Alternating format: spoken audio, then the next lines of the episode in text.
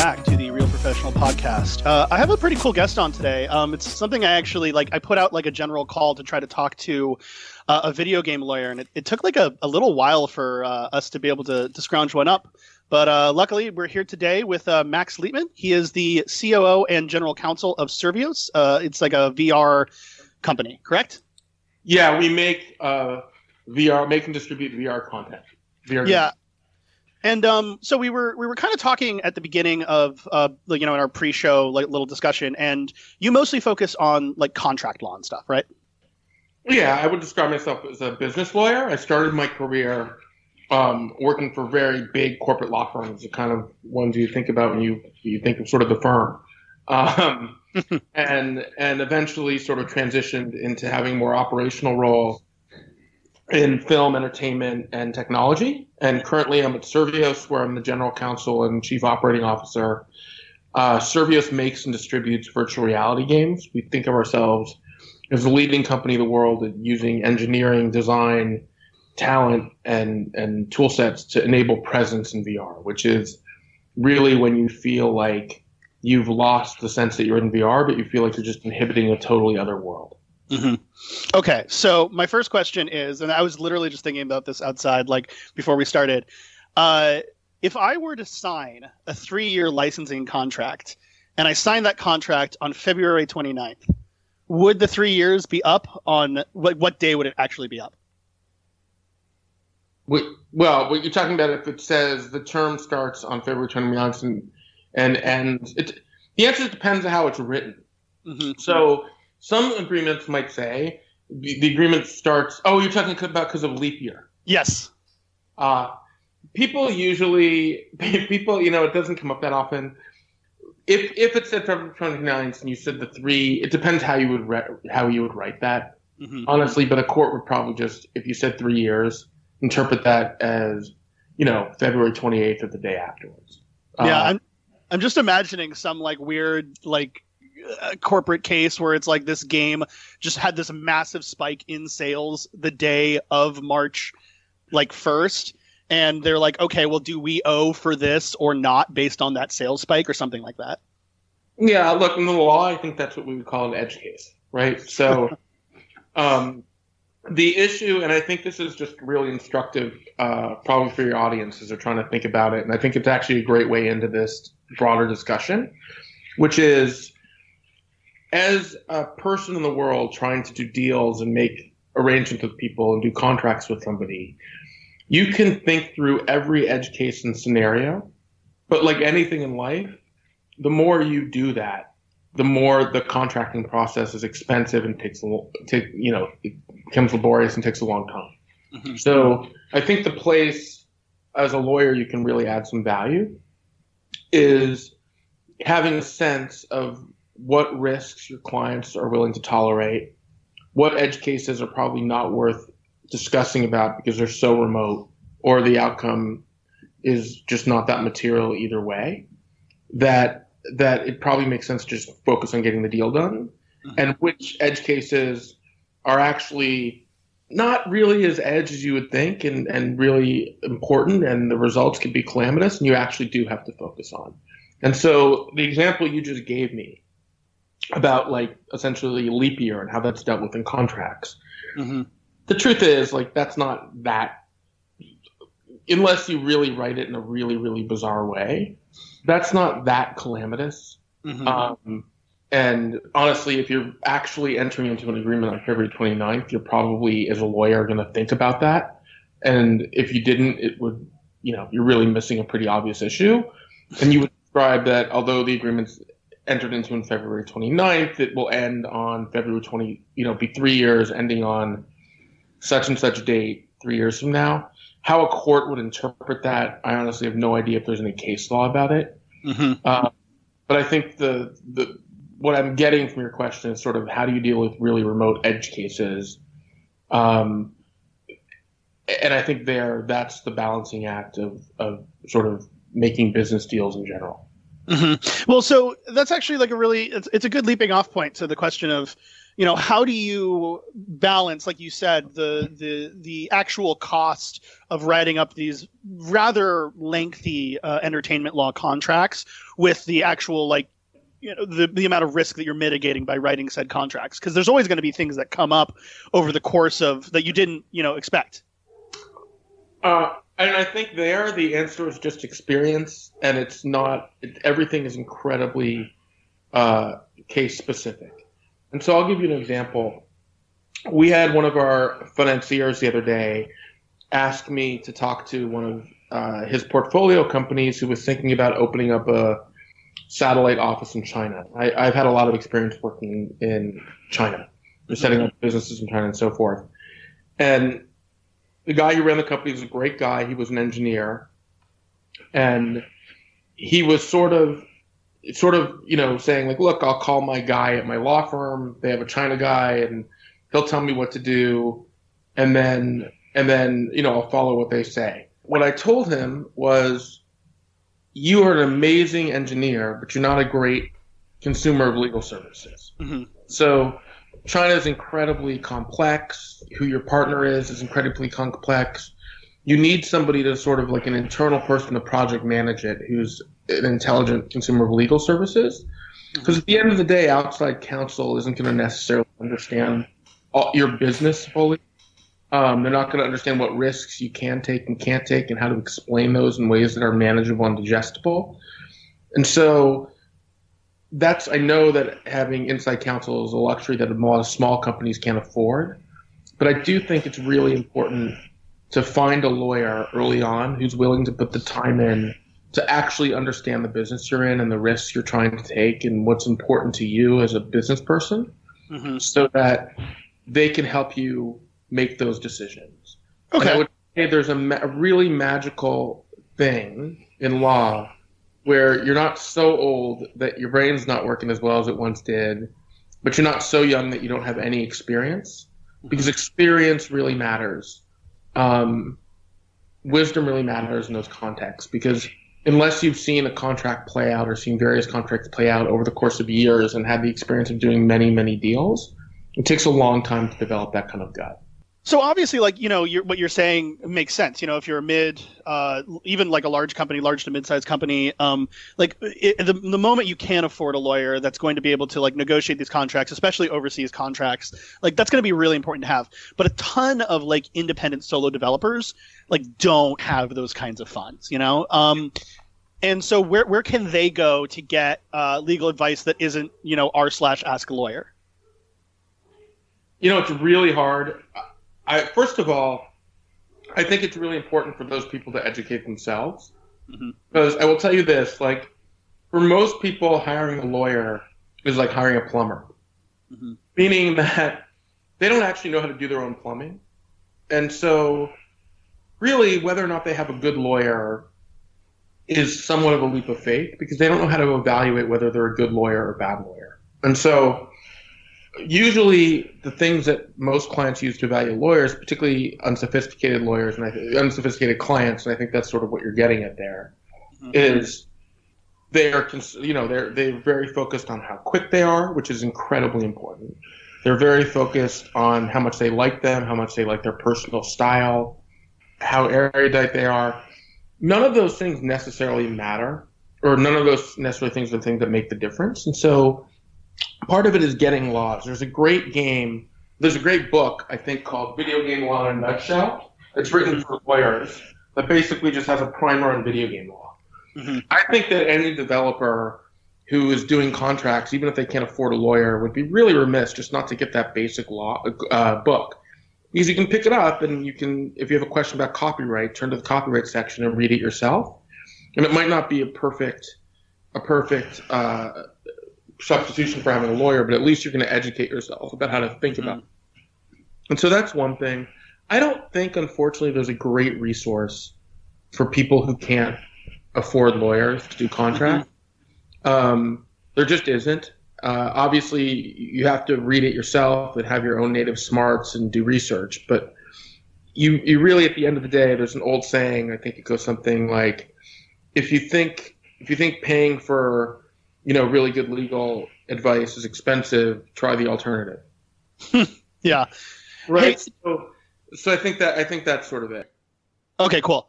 Um, so uh, you know, okay, I, am going to open it up. J- Jesse or Remy, do you have any questions before I go on to anything else? Well, a lot of my questions are going to be about VR. Uh, I don't know if you want to continue on with the legal side of things right now. Oh yeah, so when we jump into the VR stuff, um, which we'll get to in, in, in a minute here, um, but I, I do, I, I kind of just want to uh, ask, you know, with with so right now I have, you know, when I get my emails for the day, uh, doing the press side of things, because you know I'm a I'm a journalist, I I do all that shit, and I I get a zillion emails from all these different uh, countries, and they and I I, I always think that like the the contracting complexities for working between you know like a Polish studio with their law versus because um you know I I uh, I have a lot of friends that work at Bloober Team. They just did the Blair Witch game. And I was just thinking like I wonder what the licensing agreement was like to use Blair Witch for this game. You know who owns the property of the game versus who owns what portions of the property from the movie and you know all this like complexities of, of the legal side of things. And i was just kind of wondering like you know in your in your personal work what's kind of the most complex weird uh, dealings you've had to deal with? Um you know it's like anything else to be honest. Like the most complex things are never the intellectual legal issues you have to deal with. Mm-hmm. people are messy. And if you put a bunch of them in an endeavor together and that's how they're making a living and they're sort of competing for contracts and competing for for dollars and to make good products. Uh, all the complexity has to do with dealing with people, and that's true in the legal. By the way, that's 100% true on the legal side as well.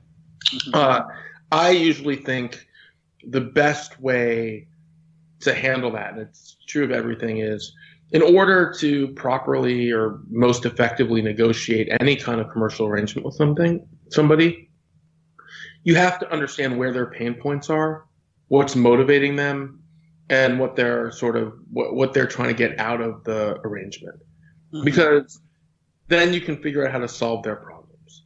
Uh, there's some stuff, for instance, you know, that like if you're doing a deal with a Hollywood studio, you're never going to get them to compromise on three or four issues and so you're just wasting a lot of time talking about them. You just have to know that those are things that you're always going to have to, you know, take take on risk around. And if you don't want to do that, you probably just should move on and do a different, you know, pursue a different opportunity.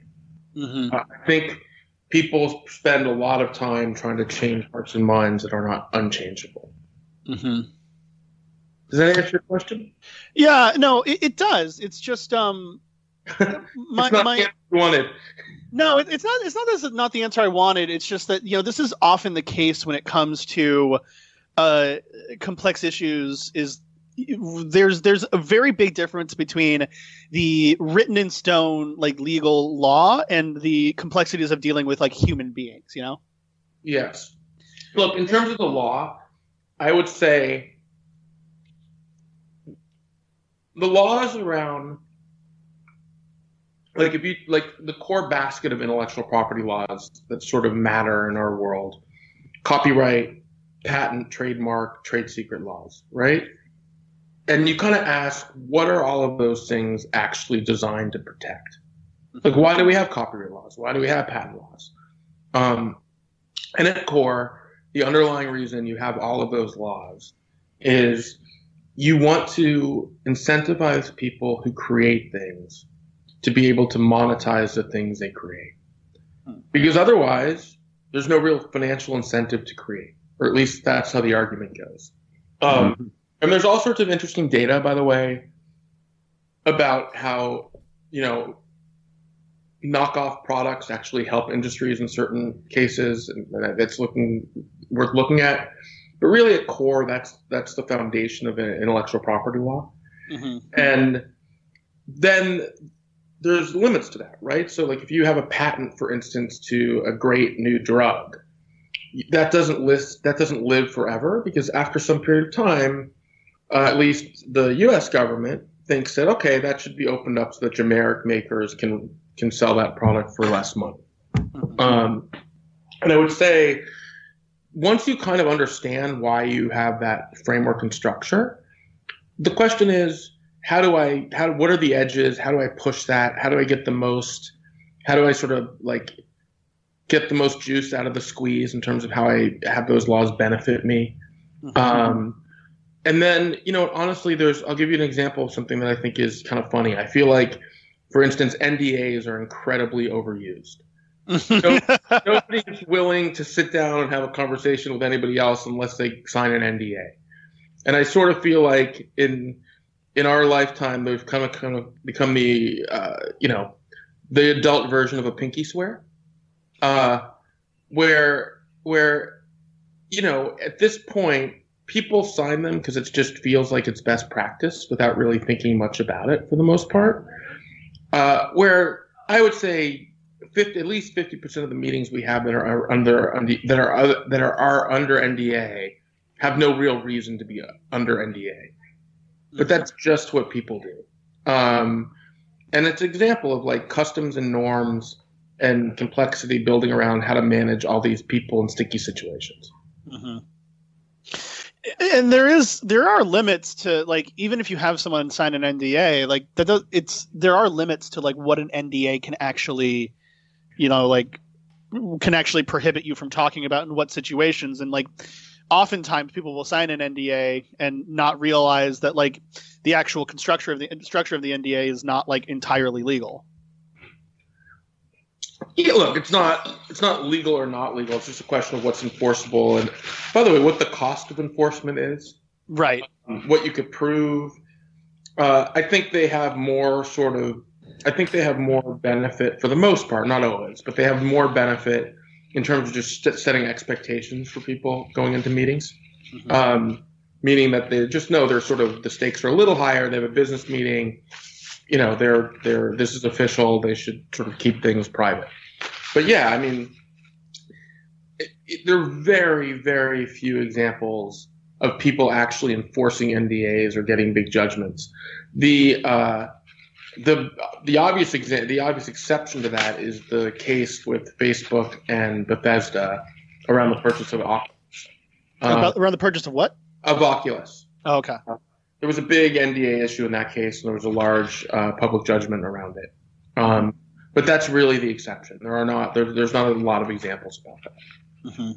So, for a large studio, how many ongoing legal battles do you think they're going through at any one time that people just don't know about? Like even including small ones. Well, what do you? What's your definition of a legal battle? Uh oh wow, that's such a lawyer answer for you. I'm just asking like generally, you know, like how many issues do you think like something like EA or Activision is going through at any one time? And you're like, well, what's the definition of a legal battle? I don't mean like in court. I mean like uh uh that they're currently pursuing some kind of either cease and desist or they're taking some kind of action or having action taken against them. I don't think there's any way to like.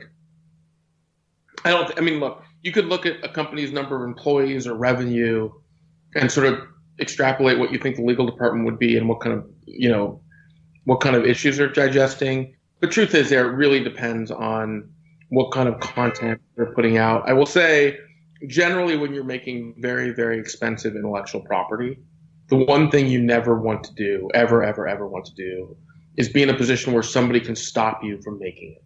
So all film companies, all TV companies, really all video game companies for the most part, will have a provision in their contract saying that no matter what happens between me and you, you can't stop me from commercially releasing the game. Just because if if you can imagine if you're releasing Call of Duty and somehow somebody had a reasonable lawsuit and could stop you from releasing it, that's a disaster, right? That's a disaster that you can't really fix. So, so th- those are that's sort of the big ticket item. Other than that, it really varies tremendously from company to company. For a small studio like us, honestly, like we try to minimize any opportunity to have legal, you know, battles or disagreements with people, and and if we do, we try to get through them as quickly as we can, if, if that's at all possible, because you really want to focus on your core product and, and building stuff and contracts are really sort of setting expectations between partners more than battles. Yeah, no, that makes actually that makes a lot of sense. Especially, yeah, you're trying to work together, and any kind of legal battle is going to be because it's going to be rarer. It's rarer to breach a contract than it is to fulfill one. You know. Yeah, and the truth is, like the vast majority of contracts, people never look at after they sign. Mm-hmm. Right. that is true. There's some there's some exceptions to that. Like every business at some point is going to go back and look at their office lease. Uh huh. Right. It's just like I don't know anybody who's ever rented an office for a number of years and at some point hasn't like went back and looked at it to make sure that the move out date was the right date or there was some rent provision. But but other than that, for the most part, it's it's I'd say eighty percent of contracts are signed and people never go back and look at them. Mm-hmm. How actually enforceable is the end user license agreement? You know, that is a conversation for that's a, that's a much longer conversation, and I'd say it depends on the end user license agreement. I know that's why everybody hates lawyers because they give uh-huh. answers to that, but it's really true. Um, I I would say I would say, uh, generally speaking, it's like the don't be a jerk standard. Mm-hmm. Like there's some pretty strict rules around privacy that you have to follow, and everybody pretty much knows the rules of the road for them. Um, but by and large, if you think you're going to get a consumer to opt into something that's completely fair, unfair, and then it's going to have some really positive impact for you and really negative impact for consumer, and over time, that's not going to get chipped away at. Uh, I think that's a re- reasonable expectation for business in the world. Yeah, I've just always because you know entering into a contract does require that someone is like of you know sufficient mind to actually enter into a contract, and I think that by the time you reach the end of an end user license agreement, you're clinically insane. So I don't even think I could accept at that point. Yeah, I don't think I've never seen any statistics about the like percentage of people that actually read through them. Um, but and it's funny because invariably there are always people who read through them, and like I'll know, for instance, at some point we got some really negative comments about some of our, uh, you know, standard sort of consumer-facing legal legalese, and it just made me laugh because I understood why the guy was mad, but the analysis was just all wrong, and and you know, I think in those circumstances, for me, uh, like my my theory on that, at least the company is like, I just want to be plain vanilla. Say that like, again. I just want to be plain vanilla. Mm, Meaning, okay. look, if you can leave it to the huge platforms like the Googles and the Facebooks of the world to really like look to create value on edge cases around end user license agreements. Uh, for any developer that's not literally like one of the largest companies in the world, I think you're I think you're kind of wasting your time. Mm-hmm. So, can you explain what you mean by that by uh, by creating value around the edge cases? I just mean like you can imagine, like for instance, like a company, you know, like a, a really big media or tech company which has a huge consumer-facing or a huge online community, for instance, right? Uh huh. They might really want to push some of the, you know, push some of how they deal with privacy, or really like they can afford a very expensive lobbying campaign to uh, to to sort of push the envelope in terms of what kind of data they're able to collect and what they can do with it. Mm-hmm. For a small company, you know, you're not going to fight those battles. You're just going to kind of follow the rules. Mm-hmm. Um, for the most part, I think it depends what your business is, obviously, but certainly for us, like we're making video games, and certainly like there's things we can do with consumer data to the extent we collect it but we're not trying to like that's not the core value proposition of our company and that's not where we're going to sort of create innovation mm, right. Okay. That actually makes a lot of sense. Yeah. Um, before we move on to the vr questions jesse did you have any legal questions you wanted to bring up? Hey um, i nothing really specific. I was just wondering like so you know in regards to like new technology the government is usually like 30 years behind. So, you know, do you see like the the legal landscape of video games changing anytime soon? Like I know that the like there's starting to be a little focus on um, like loot boxes and stuff. That's something that I noticed recently. I don't know if there's any other like big holes in video game law that you're aware of. Yeah, I'm assuming there you're focusing on the United States with your question. Um, and I certainly would agree with you in terms of I was laughing because I was watching some of the uh, impeachment hearings that were recently on. They were talking about in the Senate. I think you could only drink water, sparkling water, and milk.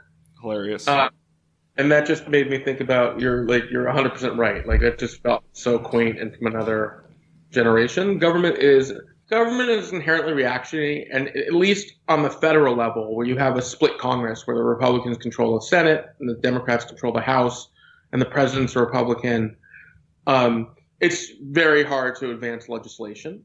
So I don't think there's a lot of action coming, at least from like new legislation being passed. And we are at least in a, reg- a regulatory environment now where the current administration is trying to deregulate. So I'd say at least for the next year, I don't expect anything that would, would have an impact for the most part. Um, that's a little bit different on this for different state for different states. Obviously, we're in California, and California just created created new privacy legislation that that uh, functionally, to the extent you're actually required to follow it. If you're a gaming company, I don't know any gaming companies that decide not to offer their products to Californians. Um, so that can you know, the, the state and other sort of, you know, other countries' laws can have have import. But I don't, I don't actually, at least from my end, in terms of like the regulatory framework, see anything that's going to radically change the industry. I think places where it will is you can look at recently in China in the last few years has really started to take a hard look at whether mobile gaming is is good for the citizenry and, and what what sort of responses they might have to that. So it just depends on a country by country basis how important that country is to you and, and what you think that the the environment might be. Mm-hmm. No, not really. Uh, I don't know. Have you played anything else recently? Well, I'm gonna I'm gonna use use that to plug one of our own games. Uh, you know, if you haven't played, have you? I don't know if you guys played VR, but we made a boxing game in VR called Creed: Rise to Glory. Mm-hmm. So much fun because for me, at core, VR is about wish fulfillment. Mm-hmm. Uh, it's about wish fulfillment and like the opportunity to like go like fight as Mr. T and beat up Rocky is just so fun. uh, and it's a great workout, and and so I highly recommend it.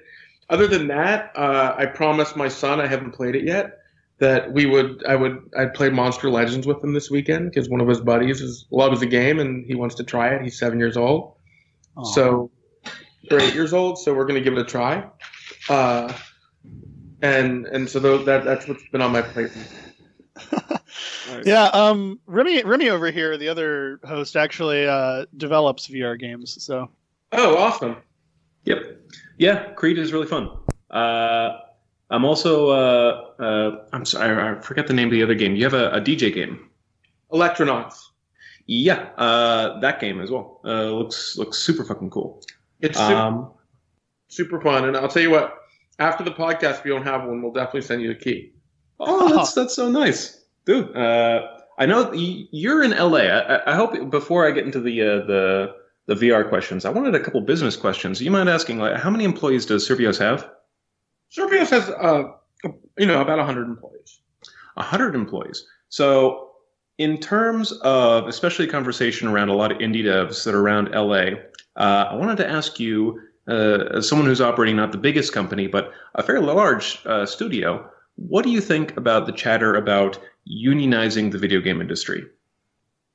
Um, so, so I mean, it's a I, I I've heard a lot about it. Um, obviously, I'm on the I'm a lawyer and on the management side of it, so it doesn't really like it's not doesn't impact me. I don't, you know, I don't know. I probably would have to. I'd have to think a lot more about it. I come from the traditional entertainment and film world. That was my previous work. I produced a bunch of movies. Um, my wife is an actress and she's in SAG, so so I'm pretty familiar with working in a unionized environment. Um, I think there's positives and negatives. I think it depends on honestly the studio. It depends how you treat your employees, uh, what kind of environment you have, whether you offer fair wages. I know at least for Survios, we put a lot of thought and effort into making sure that we treat our employees well. It's a big part of my job. Um, a lot of that is just connecting with people and speaking with them, I think, and like hearing their concerns. Uh, so I don't I don't really have a great answer to that question. I think it's a case by case question, a person by person question. Uh, I think I will say this for a smaller company like Survios, who is fighting to sort of be a, a, you know, and we think doing a great job of being like a really relevant player in VR, which is an emerging market. To the extent that unions would raise the cost of creating content, it's going to limit our ability to sort of fight that fight. That's for sure true. And so it's really a matter of trade-offs. Gotcha, gotcha. You know, I, would love to talk a little bit about uh, sort of the landscape of VR, especially now. Um, in terms of when it was like first kicking off around 2012, 13, 14, and uh, the period of time where we, are here now, where we've got these new gen headsets that uh, uh, are different form factor or much more powerful. Uh, I'd love to hear what you think about the, the present uh, landscape for for VR, both from the consumer side and from people who are or have VR companies? Well, look, I think from a consumer side, it's never been more accessible and there's never been more sort of interesting good content. So really I feel like the primary retail platforms are PlayStation and the Oculus Quest. Uh, obviously, the reach of PlayStation's console units and having a peripheral like VR has been really important to our marketplace.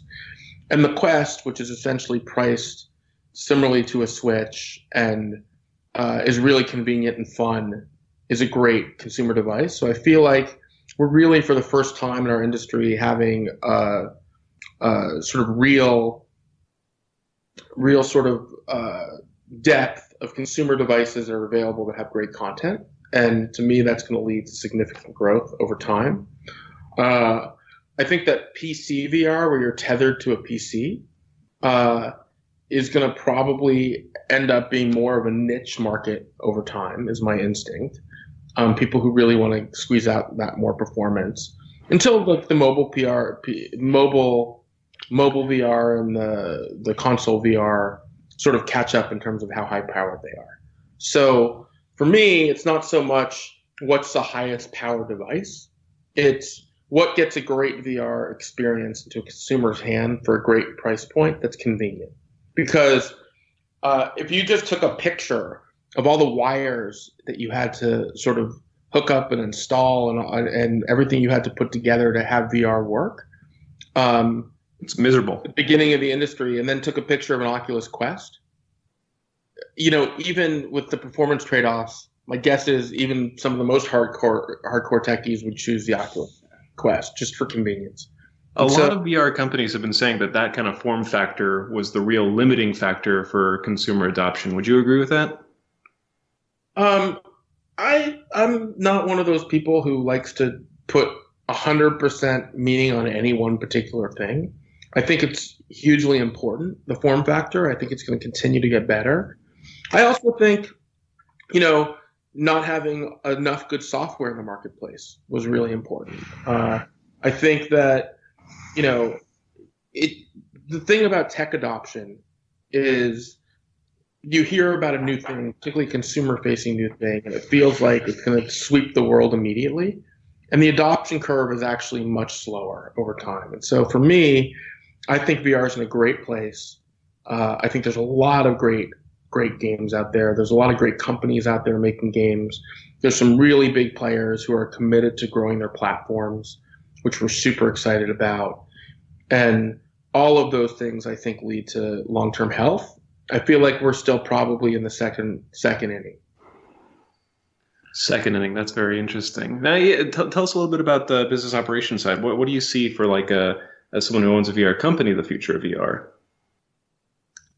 Um, well, in terms of the future of VR, I think I think it's you know if you if you sort of study like people as they were first creating the industry, like what what everybody wanted, it was at least on the gaming side, everybody wanted to step into a game, and for me, the core of it is presence and wish fulfillment.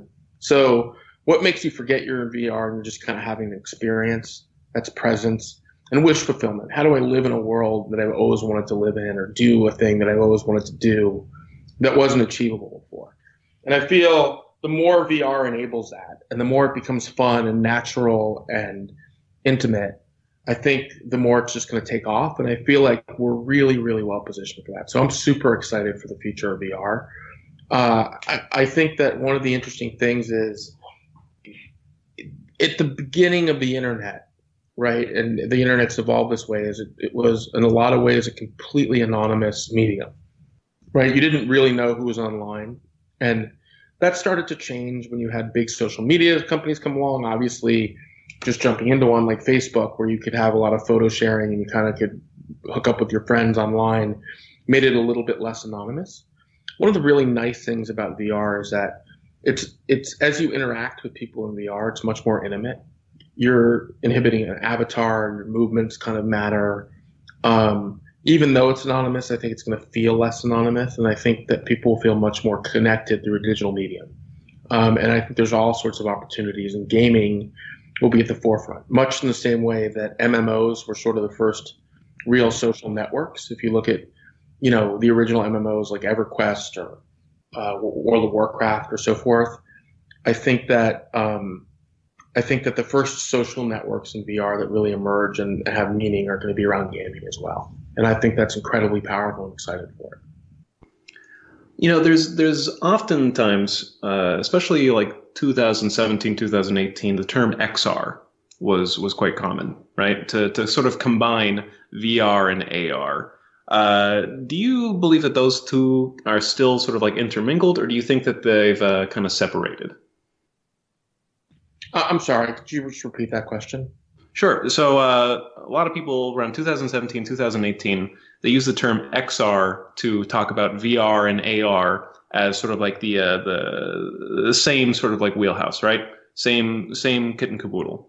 Uh, do you think that the someone who owns a VR company that you would also still uh, focus on the development of AR, or do you think that the two of those technologies are divergent enough, different enough that uh, they're really they're the two separate things that you shouldn't talk about them in the same breath? Look, I'm a I'm a lawyer and a business guy, so that question's probably better posed to an engineer. Um, I'll just give you my point, which is I think about it as spatial. I think about all of it as spatial computing. Obviously, uh, AR is when you when you like you know augment the existing world with it with with images, and VR is where you take over you take over and render an entire world. So at core, I think a lot of the computing is very similar. I feel like uh, the truth is, if you pick up an Oculus Quest, it's a really great AR device as well when you're setting up your borders and doing that kind of stuff.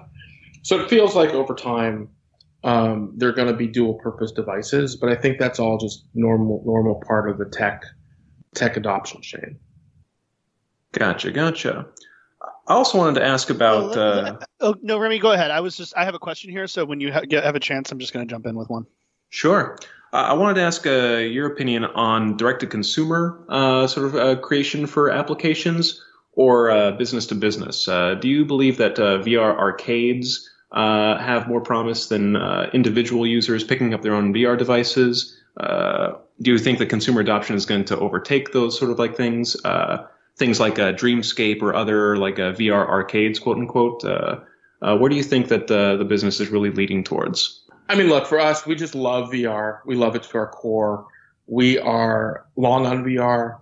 Any any experience which is going to draw people into trying VR, uh, we think is going to be a great opportunity to get them back to trying it again.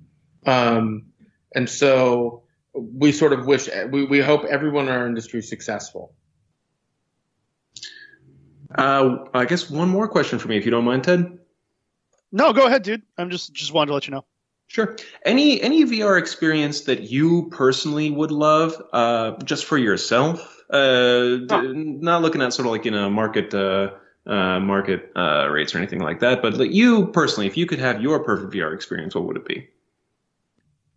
Oh God, no one ever asked the lawyer that question, and probably for a good reason. You know what? I would I, I love to read that, leave that to the creative people in my company who are incredibly talented, because the truth is that uh, they've all dreamed up stuff that I probably would have dreamed up, but has been really magical for me. Um, Mm, mm. I will say that I will say that um, I think what's going to be really exciting over time is just the notion of being existing and playing in VR and having it be like having the when, once you get enough liquidity of eyeballs to really having you know the ability to have seamless experiences like I was saying like really starting to create intense social networks built around gaming I think is going to be magical in VR. Uh, Ted, I can take a little bit of break if you want to ask a question. Uh, yeah, I was just thinking like a funny VR game would be like actual realistic courtroom simulator, where it's just like a lot of like listening to like not a lot. There's like no outbursts. If you make an outburst, the bailiff takes you away for contempt. that would be that would be a great VR game.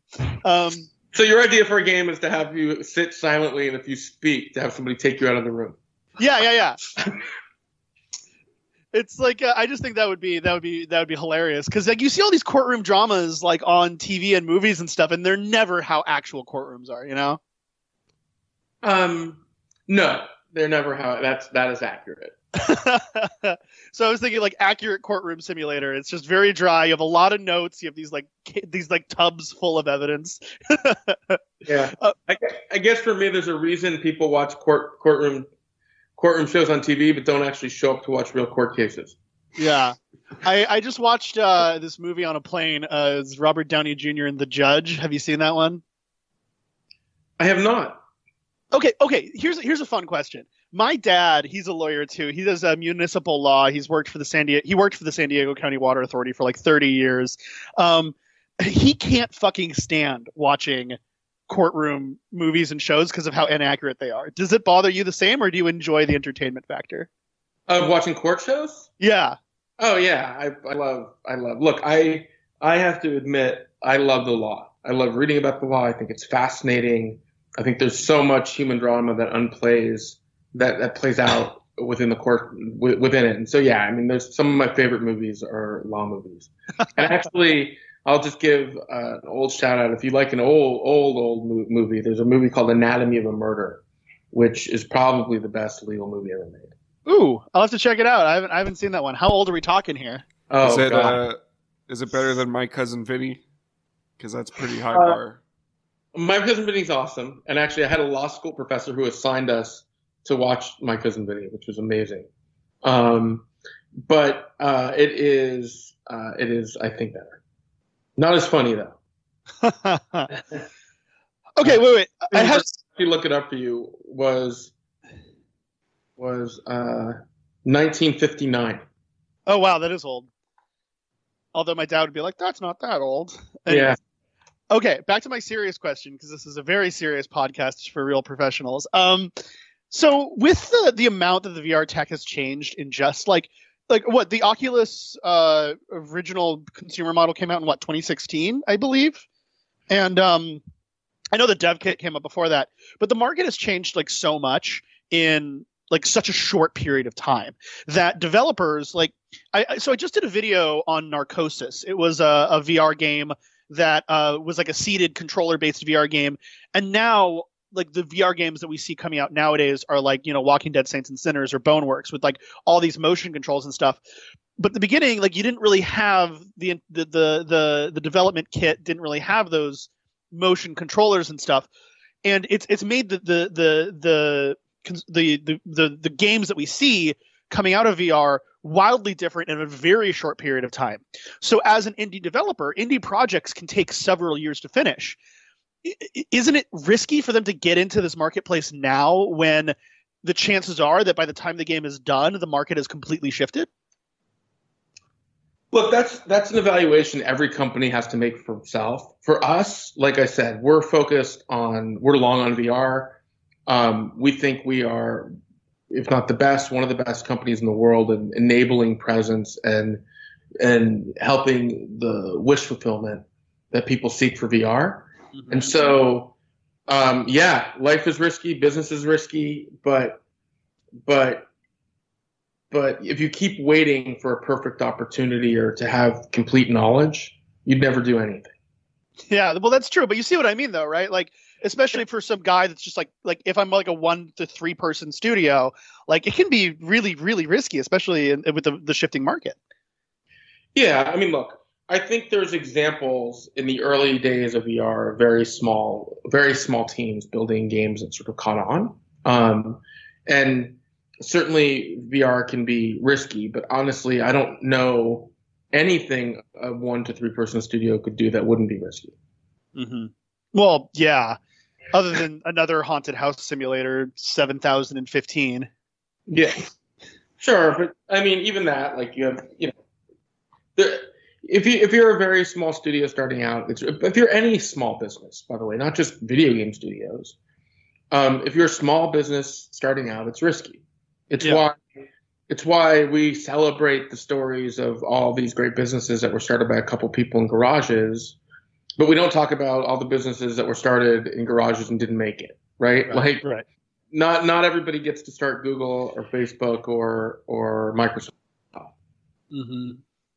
Yeah, no, I, am just thinking like you know you as a as a COO like let's imagine that that Survios had like a big downturn. You had to downsize down to like 10 employees and you're you're looking at what you want to do with the next VR project. Like a lot of games right now are doing this model where um, they release like a, a polished kind of demo version.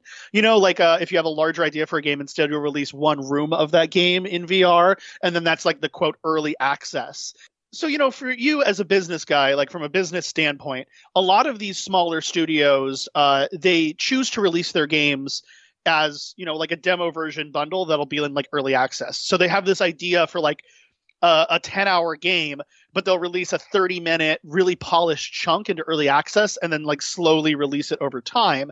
And that, there's like a way that like helps bring in funds but it also like it also creates consumer expectations that are harder to hit. So I'm just kind of curious, like from you, uh, with this, you know, larger size studio, not the EA size, but bigger than five dudes in their basement. Yeah. You know, what are the pros and cons of that business structure and model? You know, it it's it just hasn't been the it just hasn't been at least recently the model we've chosen.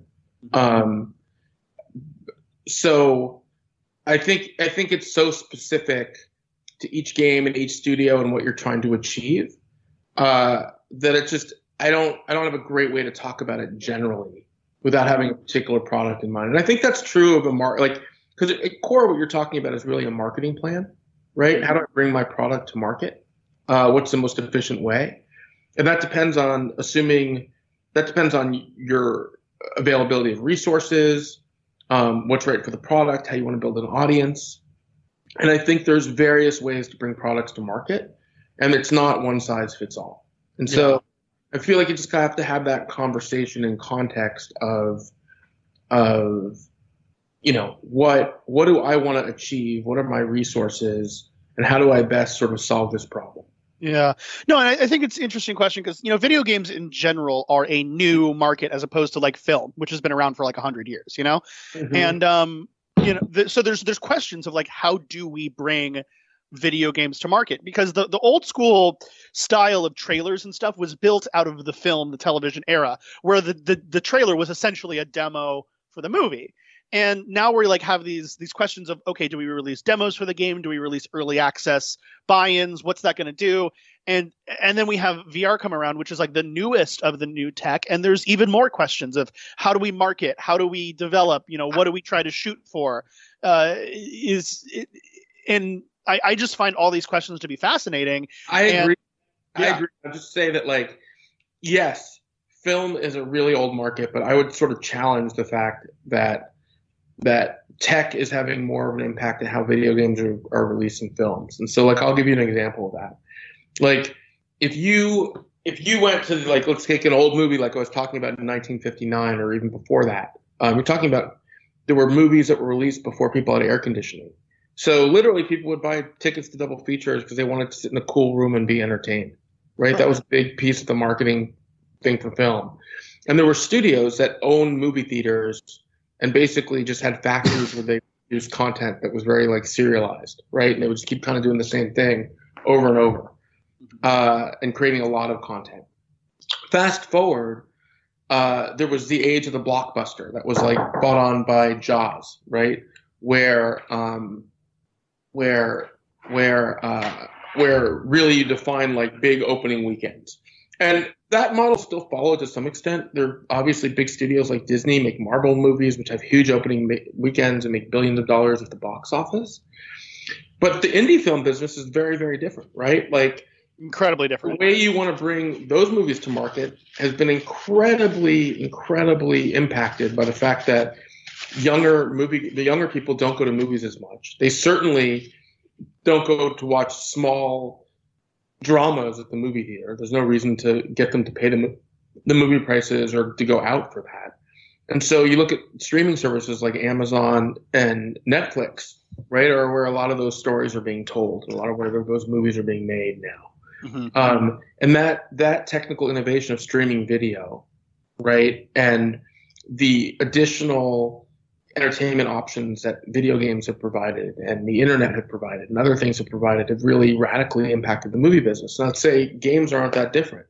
You have huge blockbuster hits, right, that are that move hardware from major console makers all the way down to sort of very casual games at mobile, right? Mhm. those are all really broadly in the video game business in the same way that you know the infinity war is in the movie business and so is moonlight Mhm. right but Right. Yeah. It's the same industry, but they're completely different movies. yeah to try to talk about those products and say there's any similarity about how you market them seems like a ridiculous exercise to me Yeah. No, and I, I, I do think it's, um, yeah. I mean, it is. It is inherently ridiculous, but it is, you know, the questions that we have to ask as members of this marketplace. You know. No, no, no, I know, but I say like the question is like, and it's where you kind of have it. It's where I think it's sort of interesting to have is, you know, hey, here's a case study. You released this specific game in this way. Was that the right decision? What if you released it in a different way? Yeah. So Right? ha- yeah. that- having a more substantive, real conversation about what I think you're getting at, which Right. is in the modern world, how do you find an audience for great content? Because Right, here's right. if you don't create great content, all bets are kind of off. Who cares, right? Like we're all in this business to entertain people and to create emotional connections and and to have people, you know, to have to have uh, to create great experiences for people. So if you don't do that, forget it. But once you do that, the question is, what's the best way I can bring this to market? And really, you're helping your audience by doing a good job of that because the people who love your content are going to get to experience more of it if you do that effect. So with the the upcoming release of Half Life Alyx, are you guys at Survios happy that that's coming out because it's going to move more people to VR, or are you nervous because it's going to you're a word that it's going to raise the bar of development costs for VR games? Again, like for us, we are long on VR. Anything that brings eyeballs to VR, we think we're one of the best companies in the world at making great VR content, and so that's good for us. We're rooting for everybody right now. Okay, cool. Um, those are the questions I have. So you guys, it's open to Jesse or Remy if you guys want to keep going. Ooh, do I have any more questions about VR and everything like that? The I think I'm good. Let's see. Um, you see any way that VR can uh, can really uh, what you call it innovate on uh, other industries right now? Uh, other than gaming, Yeah, Yeah, absolutely. Look, I think VR, and it's not our business, right? Not our core business, but like V- VR sort of tra- like you can imagine all sort of training and industrial uses that are really important for VR, or anything that connects connects people, um, where they have a little more intimate connection than just a conference call, for instance. I think is is super interesting. Um, so yeah, I think I think I think there's going to be a lot of ways. Uh, VR connects people. But really, it's just another way to enable human interaction. Mm-hmm. That's how I think of it, and and that's why I'm so long on it at core. Like, why wouldn't a great dynamic way to enable human action, interaction work and put in the hands of really, really talented people like we have at our studio? Um, over time, I think that's going to really take hold, and that's sort of been that's sort of, by the way, been the history of entertainment. definitely. Uh, I, it's kind of a funny story. I kind of like telling. I lost a job. Was working uh, for a company who wanted to make the the VR conference room, right? Uh, and I met up with them the second time, And uh, afterwards, I was shaking everyone's hands, and I, I made the offhand comment saying, "It's funny that we meet in person every time." and uh, they told me not to come back after that. Uh, all right. Anyway. Um, Max, uh, I think we got to wrap up here because we're we're going. Uh, we just had an hour. It's funny because I don't even realize we are talking for an hour. It's just like I always love talking about this kind of stuff, you know. Yeah, I really enjoyed it. Thank you guys so much for making the Yeah. For including me. Yeah, and I just you Oh, know I think you. it's cool to talk to guys like you that show that you know the industry. And I say this on a lot of our episodes. The industry isn't just the programmers. It isn't just the graphics artists. It isn't just the designers. There's so many people that work towards making this giant, complex industry uh, really work. And um, so I just wanted to thank you for coming on, man. Um, it was a pleasure having you. Um, thank you guys. Yeah. Um, guys thank you so much for, yeah guys thank you so much for listening in. Uh, once again this is ted with real professional. If you liked what you heard here today go ahead and listen to our previous episodes. This is i think episode 15 so we got 14 more for you to listen to uh, some of them good. And uh, if you like them go ahead and just follow us on soundcloud follow us on twitter uh, and you know just just leave a comment let us know what you want to hear in the future because that's the only way we're going to know what you guys want other than the analytics which uh, clearly what you want is more dry conversations about uh, video game logistics and stuff because those are the ones that do the best. So, uh, anyways, uh, thank you all for tuning in and uh, bye. You know, I never understood that. Why did you judge me? Why did you judge me? You killed innocent people. The means to an end. You started a massacre. I caused a revolution. You betrayed the law.